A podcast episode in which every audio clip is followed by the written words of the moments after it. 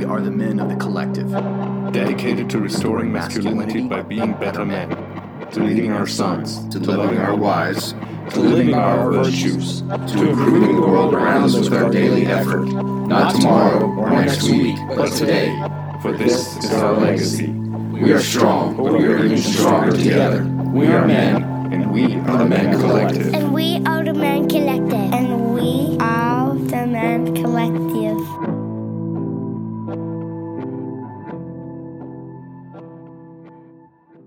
Men, welcome to episode 32 of the Men Collective podcast. This is your host, Matt Gannon, and today we're going to be talking about the duty of men. I had posted a question on my Instagram about whether or not men are ethically obligated to better themselves. Some people said resoundingly yes, while others said no, it's not an ethical duty at all. Well, I personally believe that it's every man's obligation to optimize themselves to their fullest extent, whether it's physically, mentally, emotionally, or spiritually.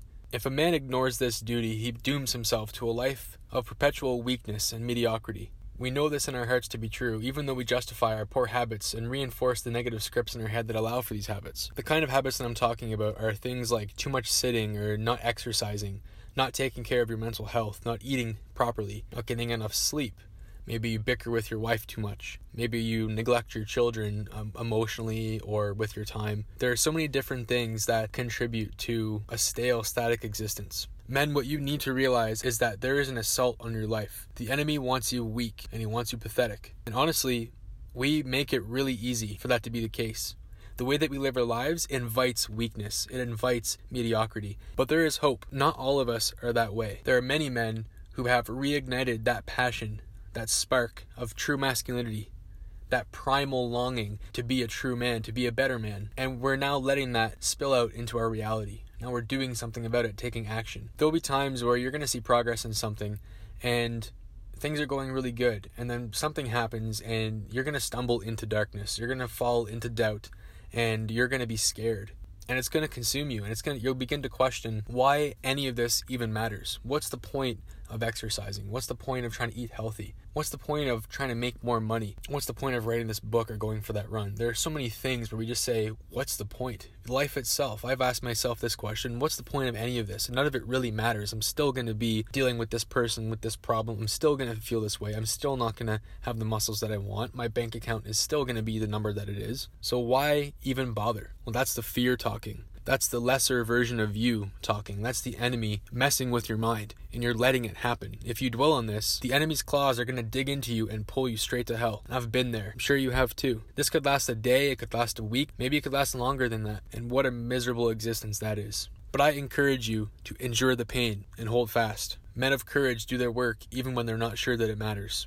Be watchful, stand firm in the faith, act like men, be strong. It's 1 Corinthians chapter 16 verse 13 the world needs strong men to protect and to provide and to lead while they're alive but also to build something for their descendants and leave the world a better place when they're gone. So act like men. Be strong. Stand firm in your faith that your life matters that you matter and the things that you're doing matter. Because even whenever you feel like you're going through hell and that nothing you're doing really has a purpose know that you're simply wrong and that if you just keep pushing through hold fast you'll see the purpose come through in the end a good man leaves an inheritance for their children's children. That's Proverbs chapter 13 verse 22. If every man worked to be more truly masculine, the world could be saved. Part of the issue that we have is that men think that to be masculine, they have to be a certain thing. They have to look a certain way and they have to do certain things. That's partially true. But if you look in the media, you're not going to find true masculinity there because it's not something that you look at. True masculinity is something that you live. It's earned through the thousands of small choices we make in our daily lives by showing up in your role as a man. Well, what roles am I talking about?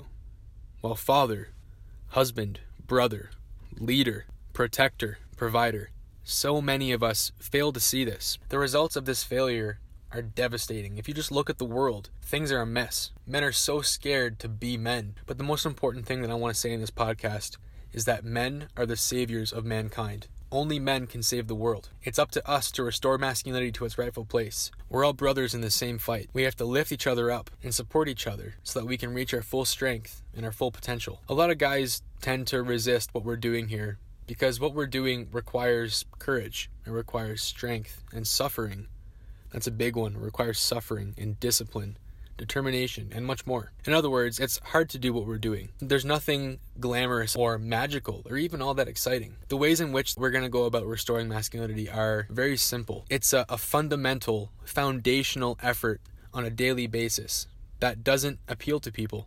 It's a really hard sell because I'm not saying that you need to start doing these crazy, extravagant things. What I'm telling you is that you need to tweak your daily habits, your small choices, and you need to play the long game. And people don't like that. They want to hear that if you do this, if you follow these three steps, if you buy this product, then you'll be a man. It's easier to join the other side, the side that says redefine masculinity or reject it. Down with the patriarch. The future is female. Men don't need strength. Men are too hard. Men need to soften up a little bit. Those are sentiments characterized by the other side. And I hate saying that because I feel like we're all in this together. We all live here on earth. Why are we fighting each other over what men should or shouldn't do to be men? I condemn any man who hurts a woman or a child in any way. So, yeah, I'm all for reducing the prevalence of that in society. But what I'm saying is that we're all in this together people would just rather put a label on it and vilify something that I think a lot of weak men who are just all wrapped up in their safe spaces and their feelings really are wishing that they could be more like that. But because it requires a lot of hard work and because it might not be possible, they do whatever they can to tear that down, to make themselves feel better about the fact that they don't have what it takes to be that. And it's not a it's not a matter of height masculinity is not your physical stature. It's it, masculinity is very much a mindset, and it requires a lot of hard work and sacrifice. And it it hurts. It really does, because it is easier to just sit on the couch and watch Netflix. It is easier to turn the turn the other cheek and not stand up for what you believe in.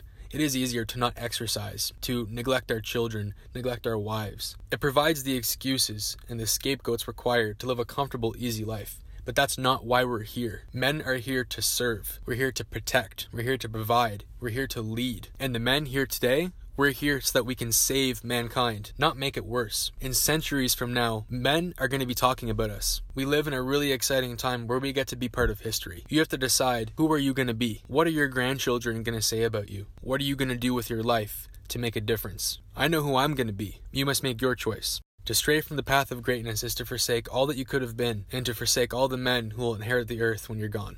If you've enjoyed this podcast and you've got something out of it, I encourage you to leave us a rating and a review, and share this with your friends. Let's spread the word. Let's raise up the collective and join the cause to better the world through restoring masculinity and being better men. So I hope you guys enjoyed the episode. Until next time, take care.